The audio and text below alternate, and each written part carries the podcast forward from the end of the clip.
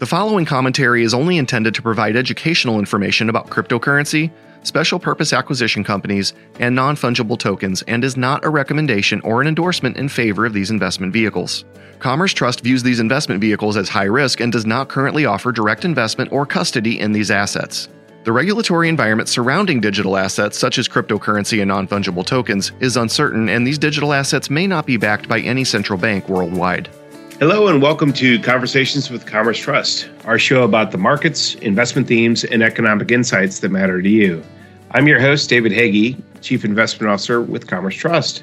Today, we're going to discuss the current market environment as we transition from a remarkably accommodative monetary policy to a more restrictive one and the impact it could be having on some of the riskier investment vehicles I'm joined today by Tara McConkey, our Director of Portfolio Management here at Commerce Trust. Welcome to the podcast, Tara.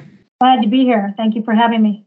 So, I, I think it would be great for this conversation to review the environment that we were in for quite some time. You know, as we talk about an accommodative Fed, definitionally, what does that mean?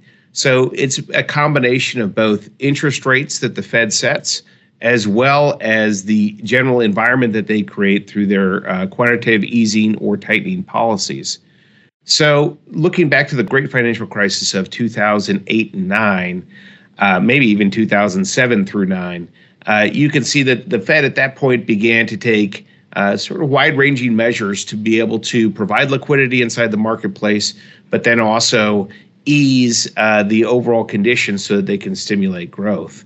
Uh, but really, the environment that I'm reflecting on here is starts in 2012 when they embarked on really in earnest a quantitative easing program. And what that means is that they are going out and buying bonds in the marketplace and putting cash into the U.S. economy, um, making it a much more uh, accommodative environment, meaning it's easier for people to borrow money. It's easier for uh, dollars to find their way into possibly some more speculative investments. You know, Tara, any thoughts around sort of the the environment that we've been in? Certainly, you know, as you mentioned, it was you know roughly a decade long accommodative environment from 2012 to the beginning of 2022 that provided an ideal incubator for riskier type investments. Uh, then, when you added COVID into this mix, the market was flush with cash, including historic amounts of monetary and fiscal policy. And this all this cash had to go somewhere. So in 2020 and 2021, you had a low interest rate environment, so people shied away from bonds, increased market volatility, kind of an uncertain IPO market, and loads of cash. And this was a market made for speculative investments. And that includes everything from cryptocurrency, uh, special purpose acquisition companies, referred to as SPACs, and non fungible tokens, also referred to as NFTs. Yeah, so the, the Fed explodes their balance sheet, pushes it up to $9 trillion, uh, gets rates down to zero, uh, probably an outcome of the COVID uh, crisis that we went through, or the pandemic, maybe more aptly said. Um, and in that environment, these more speculative vehicles that you mentioned, both SPACs, NFTs, uh, as well as crypto, uh, thrived in that environment. I think it'd be instructive to walk through sort of what these asset classes are and what their performance was over that time. Maybe we can start with the easy one, which are SPACs, the, those special purpose acquisition companies that you mentioned earlier. You know, wh- what did those look like during this period of accommodation? Right. So it was a great time to be involved with the SPAC, though it only lasted a couple of years, really in 2020 and 2021. Right. A SPAC or the special purpose acquisition uh, company is very rightly nicknamed a blank check company. So this SPAC will raise capital through an IPO for the purpose of acquiring a private company. Since SPACs have nothing to analyze, they have no product, no revenue, you know, investors invest in a SPAC based upon the reputation of a manager. Manager has about two years to find a private company and complete the reverse merger, essentially bringing a private company public. And SPACs are usually for early stage companies that have a lot of debt, negative earnings. It's a fast way for the company to get cash in order to grow as well as it's a faster route to being brought public. WeWork, the office space leasing company, actually failed at going public via traditional IPO, but eventually went public through a SPAC in October of 2021. NFTs are the non fungible tokens, date back to about 2014. An NFT is actually a unit of data on the blockchain that stores electronic information. This information can take the form of art, images, videos, tweets, etc. It is the NFT is really the digital answer to collectibles such as art, right? Like crypto is to digital currency. Uh, as the name implies, an NFT cannot be copied or divided. The most expensive NFT was actually sold at the end of 2021 for $91.8 million. And it was a piece of art called The Merge. I would highly suggest you go look at the piece of art that sold for almost $92 million. Very interesting piece. Um, NFTs use blockchain and are purchased using crypto. So crypto was also exploding during this time, which helped funnel this NFT business and, and these type of you know big trades of you know 92 million dollars for a piece of art, uh, and they trade mainly on the Ethereum blockchain. Thanks for your thoughts broadly about the environment that we've been in. What are some thoughts around crypto in specific? I think most are familiar with cryptocurrency, being a digital currency that's you know mined or encrypted, uh, and it's not relying on a, a central authority. Certainly, Bitcoin and Ethereum are the most widely known cryptocurrencies. Um, they all are backed by an infrastructure called blockchain. I think you can think of blockchain as a decentralized digital letter that records transactions. Um, so this has been a you know unregulated industry. So again, speculative asset price movements. Um, you get a lot of issues regarding the amount of energy uh, that crypto uh, expires. Certainly in 2020, the computer power needed for global mining of Bitcoin consumed more energy than it took to power all of Austria. So it's pretty, pretty dramatic. However, I will say in 2022, Ethereum moved to what they call a proof of stake method, which requires less than a percent of energy for verifying uh, crypto on the on the blockchain. So this, in theory, should increase the use of crypto and allow for faster transactions without really compromising the security. This change has essentially done nothing, unfortunately, for the performance of cryptocurrency but it has increased the scalability. Uh, you know, crypto is important because as you survey, many companies believe digital currency pay, uh, payments will be ever present in their industry over the next five years, uh, though it could be more of a regulated industry than we see today. You know, certainly you saw SPACs maybe at that intersection with traditional uh, assets where SPACs uh, had to access the public markets at some point. But with NFTs and crypto, that was sort of outside of the traditional environment that we've operated in. You know, probably my favorite NFT was this group of NFTs called CryptoPunks that looks like an early 90s video game type uh, graphic that you see out there that we're trading uh, on the millions of dollars uh, uh level uh, for quite some time in 2021 um, and kind of when everything was all the rage out there.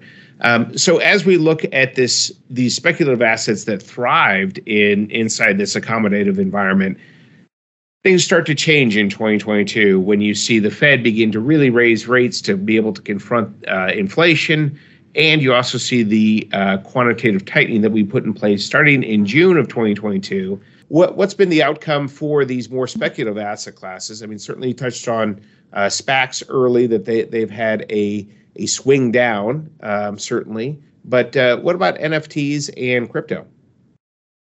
Yeah, so in 2022, right, the perfect storm arrived for speculative investments. As you mentioned, rising inflation, rising interest rates, market volatility, geopolitical instability, obviously with the Russian Ukraine war, growing recession risk.